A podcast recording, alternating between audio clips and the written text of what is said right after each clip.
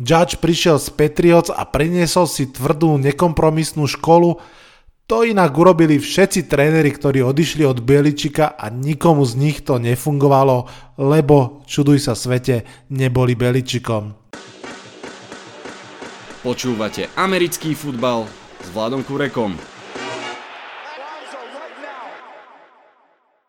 Volám sa Vlado Kurek a hlásim sa vám zo štúdia 8.0. Sme niečo viac ako týždeň do začiatku sezóny a dnes sa chcem pozrieť na zúbok pár vybraným klubom, klubom, ktoré zažívajú predsezónny hype a očakáva sa od nich, že budú úspešnejšie ako posledné roky. Ešte predtým však budem rozprávať o New York Giants. Nie, že by boli aj oni súčasťou hypu, ale jednoducho preto, že ich mám rád. Vítajte a počúvajte. New York Giants si idú zlé obdobie a to už teda dosť dlho. Dokonca v sumáre posledných troch sezón sú so štatistikou 12 výhier, 36 prehier, najhorší z celej ligy. Pre porovnanie zlatý štandard trápenia Cleveland Browns majú za to isté obdobie o jednu výhru a o jednu remízu viac a to odohrali rok 2017 so 16 prehrami. Nie sa čo čudovať, že Giants opakovane začínajú odznova a veľmi, veľmi chceli tentokrát správne vybrať hlavného trénera. Potom, čo im padla možnosť s Metom Rulom, si vybrali niekoho, k tomu je v celku podobný special team koordinátora Patriots Joa Judgea. Judge prišiel z Patriots a priniesol si tvrdú nekompromisnú školu, to inak urobili všetci tréneri, ktorí odišli od Beličika a nikomu z nich to nefungovalo, lebo, čuduj sa svete, neboli Beličikom. Uvidíme, ako to bude s Judgeom. Čo viem teraz povedať, sú dve veci. Je vo svojom správaní autentický, to je dôležité. Nehrá sa na old school futbal, on naozaj napriek svojmu mladému veku je taký a je to jeho presvedčenie. To je, to je dobre. Navyše vyzerá byť učiteľom. Nielenže je prísny a vyžaduje veci, ale je ochotný ich dookola vysvetľovať a komunikovať a to sa mi naozaj páči. Všetko ostatné, všetko ostatné prinesie čas. Rovnako dôležité ako výber hlavného trénera je, akými trénermi sa on potom obklopí. A v tomto predošlé dva režimy podľa mňa úplne zlyhali, zatiaľ čo tento vyzerá zaujímavo. Áno, Judge je úplný nováčik a možno aj preto si našiel aj asistentov, ktorí už majú aj skúsenosti ako head coachovia. Freddy Kitchens z Clevelandu a Jason Garrett eh, z Cowboys, aktuálne tréneri tight endov, respektíve ofenzívny koordinátor Giants. Uvidíme, aký bude ich prínos Freddy Kitchens nebol dobrý head coach, ale minimálne aspoň si tým prešiel a bude snať mu niečo vedieť o tom porozprávať. Garrett bol head coachom pomerne dlho, bol tak nazvime to, že stredne úspešný. Tentokrát bude mať na starosti play calling a, a design útočných hier, čo vlastne už pomerne dlho Cowboys nerobil, takže tam tiež ťažko v tejto chvíli odhadovať, ako na tom bude. Ja osobne som veľmi, veľmi rád, že práve s Jasonom Garrettom prišiel aj Mark Colombo, ktorý bol trénerom ofenzívnej liney v Dallase, jednej z najlepších v lige a tiež som veľmi rád, že trénerom running backov sa stal Burns, legendárny tréner running backov, ktorý trénoval behačov na Univerzite Alabama 13 rokov a cez jeho ruky prešli hviezdy ako Mark Ingram a Derrick Henry. Mám pocit, že práve toto trio, Burns, Colombo a Garrett, by mohlo naozaj vyťažiť zo Saquona Barkleyho a jeho talentu maximum. Predsa len dobrá práca online, dobrý tréner running backov a playcaller, ktorý bol vlastne pri zrode Zika Eliota, tam naozaj vidím veľmi dobré kombo a hlavnú ofenzívnu nádej pre Giants. Ak ste ešte nedraftovali vo svojej fantasy lige, tak ak by ste rozmýšľali nad niekým iným, koho zobrať z prvého miesta než CMC, tak jedine Saquona Barkleyho. Ten si naozaj myslím, že môže mať sezónu takú, ako mal Christian McCarthy, uh, či Christian McCaffrey uh, minulý, minulý rok. No ale späť od fantasy k realite, pretože táto offseason asi ani nemohla byť menej vysnívaná pre Giants, než bola kombinácia druhoročný quarterback, nový tréner, to vôbec nie je ideálna kombinácia. Teraz keď k tomu prirátame karanténu, minimum možností komunikovať a trénovať, žiadna off-season, tak naozaj tie problémy stúpajú exponenciálne. Keď si len tak zoberieme rýchlu vzorku, Sam Dernold, Josh Rosen aj Baker Mayfield dostali nových ofenzívnych koordinátorov v svojom druhom roku a všetci mali veľmi zlý druhý rok. Napriek zmene trénera zostal v Giants generálny manažer Dave Gettleman, čo väčšinou nie je úplne dobré rozhodnutie, je väčšinou si myslím naozaj dôležité, aby to kombo GM a head coach fungovalo na jednej vlne, ale paradoxne zdá sa, že tomu tak teraz je. Obaja sú pomerne old school, čo pri 70-ročnom prekvapuje menej ako pri 35-ročnom, no ale predsa len Joe Judge prináša do klubu trochu viac modernosti. Giants pod jeho vedením sa vyslovene sústredili na dve pozície v tejto off-season a to bola ofenzívna línia a secondary. Osobne s tým absolútne súhlasím, ofenzívna línia je podľa mňa najdôležitejšia ofenzívna jednotka po quarterbackovi v mústve. S kvalitnou ofenzívnou líniou dokážete aj s priemernými receiverami, backmi a tight veľké veci, naopak to ani tak veľmi nejde. Giants uh, začias Odela Beckema Juniora sú toho dobrým príkladom. No a uprednostnenie secondary je tiež dobrý ťah, okrem herného aj ekonomický, predsa len elitní cornery a safetyovia sú stále výrazne lacnejšie ako elitní defenzívni endy a to je pre ekonomiku mužstva a skladanie týmu veľmi dôležité. Joe Judd sa už aj odprezentoval jedným takým naozaj veľmi šikovným ťahom, keď uh, využili v podstate takmer zabudnutú klauzulu v pravidlách, pretože tieto pravidlá sú šialené a v podstate trošku prinútili Markusa Goldena sa vrátiť do mužstva za úplne základnú cenu, myslím okolo 5 miliónov dolárov, čo je fantastická cena na defenzívneho enda, alebo teda pass ktorý je schopný spraviť 10 sekov za sezónu. Giants Vravel som, že sa sústredili na ofenzívnu líniu a secondary. Čo sa týka tej ofenzívnej línii, tam naozaj len v drafte zobrali troch linemenov, vrátane Andrew Thomasa zo 4. miesta a ešte k tomu ako voľného agenta kúpili swing tekla z Cowboys Camerona Fleminga, čiže v podstate až štyria, štyria linemeni, ktorí pribudli a naozaj boli na ceste k veľmi slušnej olajne podľa mňa po option aute Nate'a Soldera sa to zžiaľ musí pomeniť a predpokladám, že tá olejna bude asi vyzerať zľava doprava Thomas Hernandez, Gates, Zeitler a Fleming. Thomas ako nováčik a Gates ako prerobený center z tekla sú samozrejme tie základné otázniky. Cameron Fleming, ktorý mal byť backup a ten swing tackle, to znamená, že keď bude treba, môže nastúpiť aj vľavo, aj vpravo, je zrazu starterom na pravom teklovi. Či to teraz bude aspoň na priemernú olajnu, som veľmi zvedavý, ale aj to by v podstate mohlo stačiť. Pravda, stále sa môže stať, že olajna bude opäť slabinou Giants a to by bola zlá správa pre Barkleyho, pre Daniela Jonesa a pre celú Big Blue Nation. Je zaujímavé, že podobný príbeh mala aj secondary, špeciálne tá pozícia cornera, ale nie len. Giants do secondary draftli 5 hráčov za posledné 2 roky a ešte k tomu ako voľného agenta zobrali Bradburyho z Panthers, no a aj tak to bude extra problém vyskladať, pretože prvokolový pick z minulého roka DeAndre Baker smeruje do väzenia, jeho náhradník Sam Bill, ktorý bol draftnutý v supplement drafte, si zvolil túto sezónu nehrať, teda option out. A tak vlastne zrazu až tretí v rade Corey Ballantynes, ktorý bol draftovaný pred rokom v piatom kole, je zrazu starterom na druhom cornerovi. To trošku smrdí prúserom. Stred secondary, ten mohol byť o kus lepší. Na pozícii safety sme mali mať hneď troch zaujímavých hráčov, okrem Jabrila Peppersa, ktorý prišiel ako súčasť tradu s Beckhamom.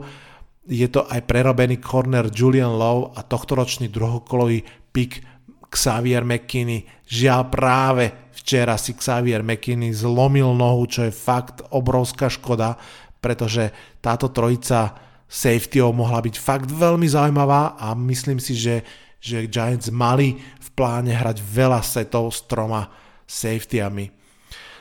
Dobrá správa je, že na slote ako corner sa veľmi zaujímavo ukazuje tohto ročný piatokolový pik Darny Holmes, ktorého inak legendárny Dion Sanders, a.k.a. Primetime, označil za najväčší styl draftu, no bodaj by mal pravdu. Olajna aj secondary sa teda v podstate nakoniec aktuálne javia ako celkom tenké ale verím, že sa tam položili základy preto, aby od budúceho roka to boli naozaj silné stránky mužstva. Giants čaká veľmi ťažké rozlosovanie, druhé najťažšie v celej lige, ak sa nemýlim. Nie len, že hráme s extrémne ťažkými konferenciami NFC West a AFC North, ale ešte sme ako dvoch slabých uh, dostali Tampu s Bradym a Chicago Bears, ktoré sa bude zúfalo snažiť niečo vytlať z Miča Trubiského. Takže naozaj veľmi ťažký schedule. Už len ten začiatok. Steelers hneď v pondelok Monday Night Football v prvom kole, doma, potom Chicago vonku, potom 49ers doma, Rams vonku, Cowboys vonku, to je naozaj začiatok ako hrom. Môžu byť Giants potom 0-5, žiaľ môžu, každé jedno víťazstvo z týchto piatich zápasov by bolo veľkým plusom. Ja budem tak tichúčko dúfať v dve víťazstvá, teda štatistiku 2-3 na začiatku. To by bolo super. Samozrejme, ako fanúšik cítim takéto malé vnútorné presvedčenie, že by to mužstvo mohlo prekvapiť a hrať výrazne lepšie ako posledné roky. Viem si to aj zracionálniť. Aha, napríklad Giants online bude hrať naozaj dobro, dobre, Mark Colombo dokáže, čo predošli tréneri nie a prebudí tých chalanov, že proste budú hrať super. Náhle bude tým pádom Saquon Barkley naháňať 2000 yardovú sezónu, čo je plne v jeho silách a Daniel Jones k tomu ukáže, že jeho najväčšia slabina, to je nedostatočná ochrana lopty, fumble a interception, dokázal cez off-season napraviť. Giants obrana, to je asi ťažké očakávať, že by dokázala zastavovať superov, ale zase náš nový DC Patrick Graham bol defenzívnym koordinátorom aj pred rokom Dolphins, teda obrany, ktorá mala úplne že najmenej talentu v celej lige, a bola to obrana, ktorá dostávala 40 bodov za zápas na začiatku ligy. Avšak postupne sa evidentne zlepšovala a zlepšovala a v poslednom zápase udržala Patriots pod 20 bodov a doviedla Dolphins k víťazstvu. Takže možno, že naozaj Patrick Graham dokáže niečo podobné urobiť aj s Giants obranou, no a keď už pukne, tak útok bude schopný držať sa aktívne vo väčšine prestreliek, navyše pri dobrom vývoji a dobrých behoch jednoducho môže nepustiť súperov na ihrisko. Darius Slayton ukáže, že minulý rok nebol náhodou a Ivan Ingram ukáže, že dokáže zostať prvýkrát zdravý celých 16 zápasov. Obidvaja totiž super ladia do tej Air Cordial offense od Gereta a Giants budú dlhými hrami získavať veľké body. Ingram pôjde cez 1000 yardov na sezónu a Giants vyhrajú minimálne 7 zápasov. Ukáže sa, že majú tak konečne pevný základ pre nové mužstvo a že o rok môžu bojovať o playoff. Takto si to ako fanúšik predstavujem ako človek, ktorý sa snaží pozerať na hru aj ako nezaujatý odborný pozorovateľ je mi jasné, že tento scenár je fakt málo pravdepodobný, najmä preto, lebo by v ňom muselo naraz klapnúť veľa predpokladov. O mnoho pravdepodobnejšie je, že Giants vyhrajú 3-4 zápasy a budú aj štvrtý rok draftovať v top 6. Uvidíme. Ja, ak dovolíte, budem ešte chvíľku fanúšikom. Počúvate americký futbal s Vladom Kurekom. Tak a v druhej časti podcastu idem k spomínaným mústvám, ktoré majú aktuálne hype. V Amerike sa používa taký, taký termín, že hype train a že kto kedy nastúpi na hype train, a to znamená na ten vlak, na ktorom sa vezú všetci, ktorí veria danému mústvu. Ten hype sa netýka veľkých favoritov. To znamená, že v tomto prípade určite nie, ja neviem, Saints, Niners, Kansas City Chiefs alebo Baltimore Ravens. To sú všetko favoriti, ktorí kvalitné výkony podávajú aj minulý rok, aj predminulý rok. Je vysoká pravdepodobnosť, že ich budú podávať aj tento rok. Je tam naozaj sila od trénerov cez quarterbacka, cez celé mužstvo. To znamená, to sú jasní favoriti. Hype mužstva sú také, ktorým sa nedarilo, ale v ktorých sa udiala nejaká zásadná vec, ktorá ako keby spustila ten moment, že čo tak teraz, že by to mohlo, mohlo dopadnúť. Úplne typický príklad Cleveland Browns pred rokom, po trade Odela Beckhama juniora, potom ako mal Baker Mayfield veľmi slušnú prvú sezónu, tak uh, Cleveland Browns boli úplne najvyhypovanejšie mužstvo pred sezóny, alebo teda na začiatku sezóny, každý bol zvedavý, či to teraz dokážu, či po tých snad 25 rokov, alebo koľko sa nedostali do play-off, či sa to podarí. Spoločným znakom týchto hype musíte vie, že väčšinou sa to nepodarí, teda nepodarilo sa to ani Browns pred rokom, ani napríklad Chicago Bears pred dvoma rokmi, ktoré tiež mali svoj silný hype.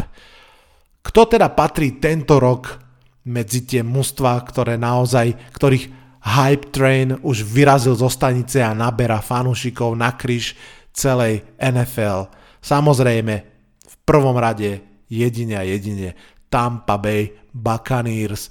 Tým spúšťačom pochopiteľne nie je nič iné ako príchod Toma Bradyho do mužstva GOAT, greatest of all time, quarterback so šiestimi prsteňmi, pochopiteľne, že vzbudzuje obrovskú pozornosť. No a mnohí hovoria, že už svojou prítomnosťou zdvíha nielen ofenzívu, ale proste celú hru mužstva. Obrana v tréningoch zrazu hrá proti Bradymu, zrazu si viac veria aj na, na ihrisku, že nebudú musieť všetko stále doťahovať. Ten elektrizujúci náboj tam je úplne samozrejmý. Možno sa úplne neočakáva, že nahradí 30 touchdownov Jamiesa Winstona, ktorého vymenil, ale ani sa nečaká, že by mal hodiť 30 interception ako Jamie. To znamená, že očakáva sa konzistentnejší útok a ten útok je naozaj nabitý kvalitou, plus ešte prišiel Gronk, o ktorom o ktorom nevieme v akej je zdravotnej situácii, respektíve v akej je hernej kondícii, pretože predsa len rok nehral, ale je slušná nádej, že ten základ medzi Bradym a Gronkom bude ešte stále fungovať. No a pri tomto mústvo navyše je veľmi dobre postavené v útoku pre Bradyho. Uh, okrem Gronka je tam O.J. Howard, to znamená, že môžu hrať na dvoch tight endov, čo má veľmi, veľmi Brady rád, pretože on o mnoho rad, radšej hádže na také tie krátke, maximálne stredné vzdialenosti 10-15 yardov do stredu. Je, že často sa hovorí, že v podstate keď pozeráte zápas, tak Brady takmer výnimočne hádže len medzi heše, medzi tie, tie čiary, ktoré sú vľavo a vpravo od stredu. No a tam vlastne uh, operujú tight endy a slot receivery. Tompa Bay Buccaneers majú pochopiteľne pozornosť celej Ameriky, celej eh, fanušikovskej obce, majú myslím, že dokonca 6 primetime zápasov, alebo 5, neviem to úplne z hlavy, jeden z nich aj z Giants. A, a naozaj eh, je to príležitosť aj pre všetkých tých ďalších hráčov, aby nejakým spôsobom sa zviditeľnili, pretože je to úplne iné, keď sa zrazu pozera naozaj celý svet na ten váš jeden konkrétny zápas.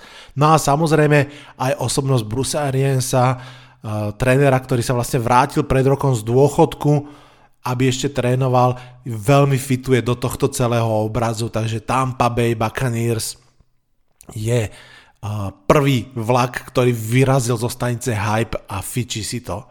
Nie je však jediný, minimálne vidím ja ešte jeden alebo dva takéto hype trainy, ktoré už vyrazili. Tým druhým sú Dallas Cowboys.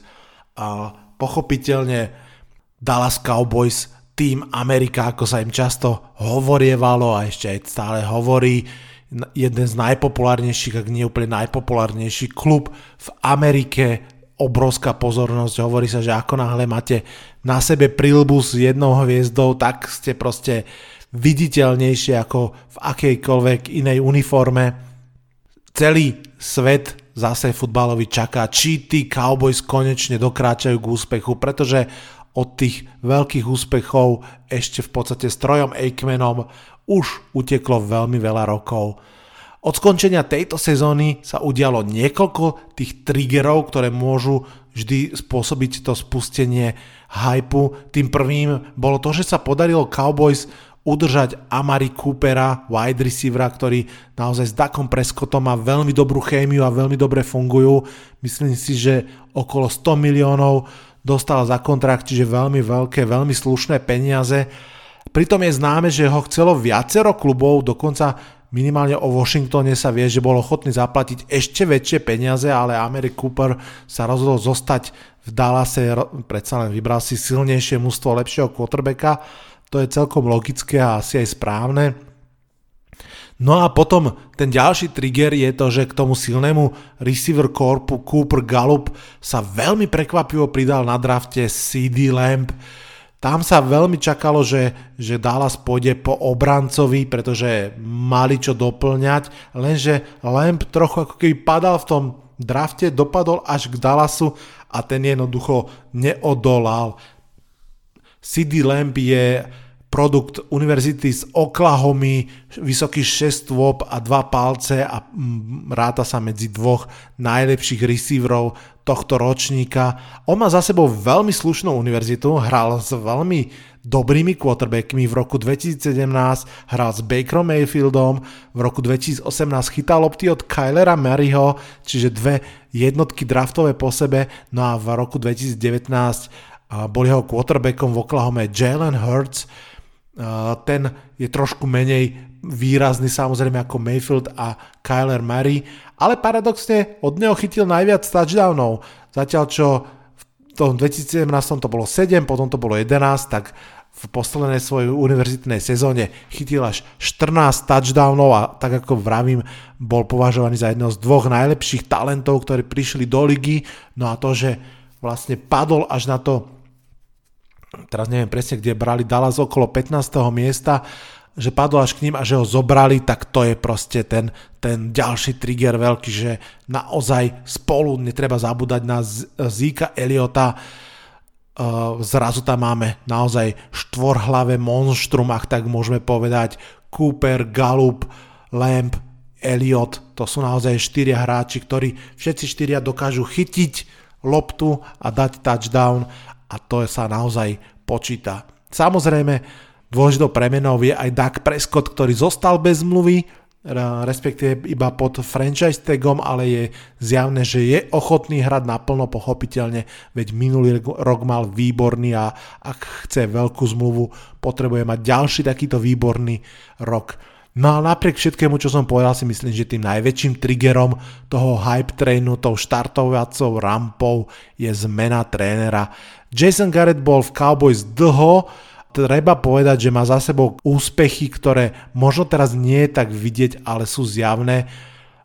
Minimálne treba povedať, že stojí za tým, akým quarterbackom sa stal Tony Romo, ktorý bol nedraftovaný nováčik a Doug Prescott, ktorý bol draftovaný sa z 5. kola a z obidvoch sa stali vynikajúci ligoví quarterbacki a to je určite do veľkej miery zásluha Jasona Gereta.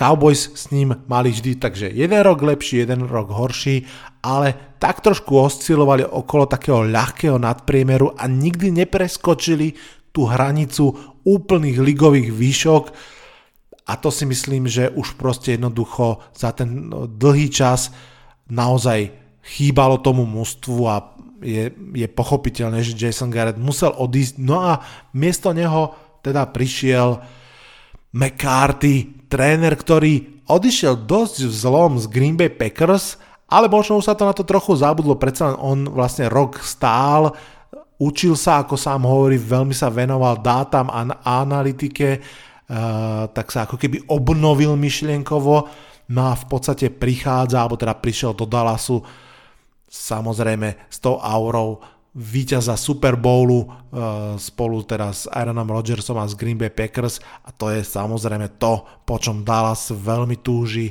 po výhre v Super Bowle.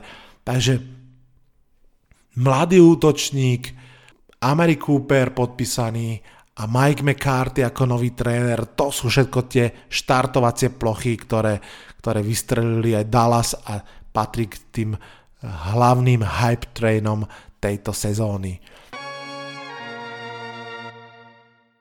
No a poďme ešte rýchlo si povedať o tom treťom. To sú Indianapolis Colts. Colts majú také, že nenápadné, no kvalitné mužstvo.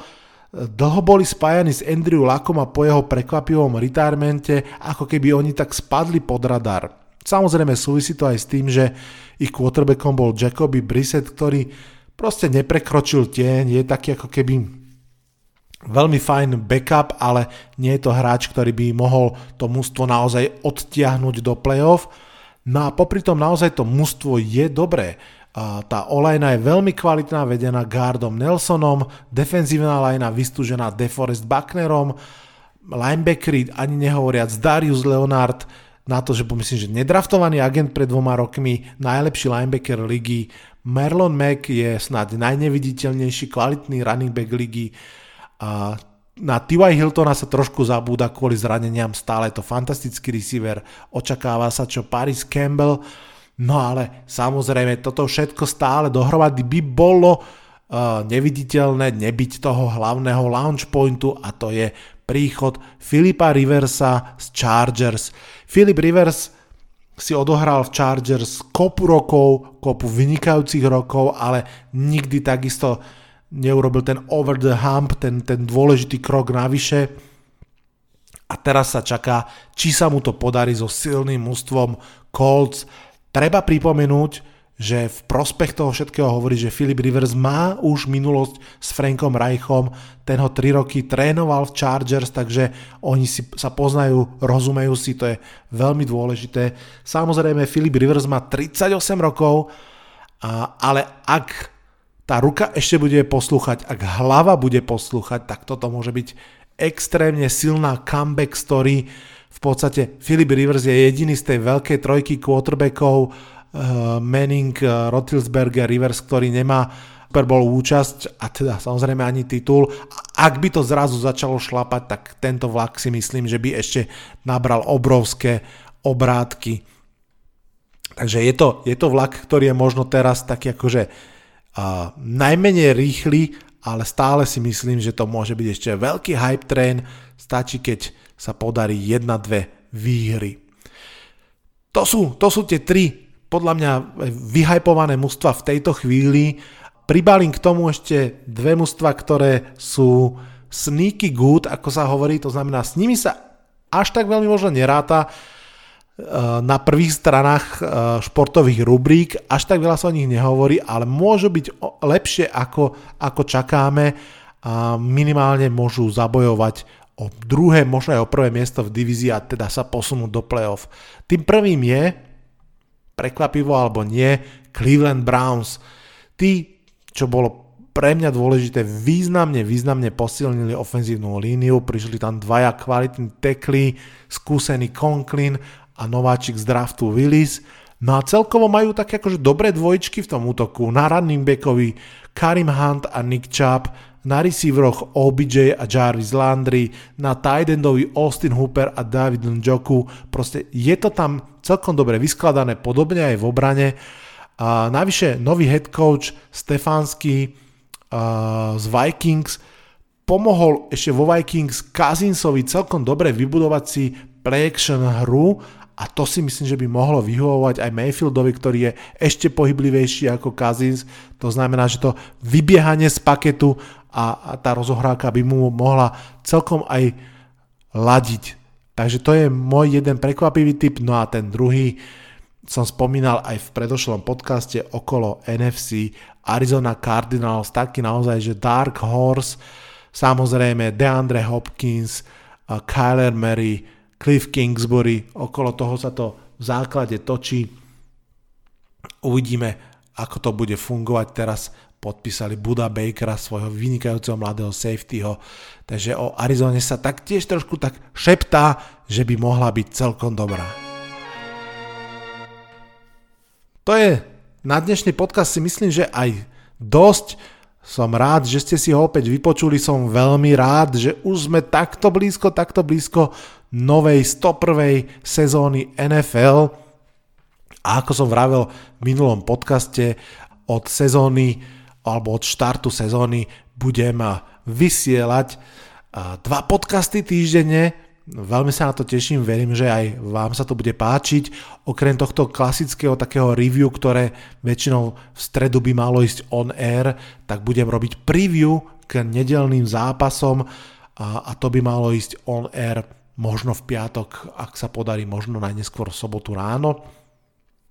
Už mám vymyslený zatiaľ pracovný názov, bude sa to volať Predpoveď na nedelu a nebudem predpovedať búrky a sneh a pršanie a slnečno, ale výhry, prehry, šance na remízu. Budem sa snažiť to robiť vždy aj s nejakým hosťom a prvým hosťom rovno bude Bohumil, telovýchovný vedúci z tak určite SK, ktorý kedysi dávno vymyslel euričko na nedelu, čo je vlastne veľmi podobný princíp datypovania všetkých nedelných zápasov na jedno, za 1 euro. Vlastne my už minimálne také 3-4 roky takto spolu súťažíme v tejto disciplíne a v podstate s nej vzniklo ako keby tá myšlienka tohto preview podcastu. Takže najbližšie sa budeme počuť už v tom novom type podcastu pri predpovedi na nedelu, kde si prejdeme všetky nedelné zápasy prvého kola, no a potom po prvom kole si už dáme klasické review toho, čo sa udialo. Veľmi sa na to teším, dúfam, že aj vy. Odhlasujem sa z tohto podcastu, počujeme sa už čoskoro. Čaute, čaute.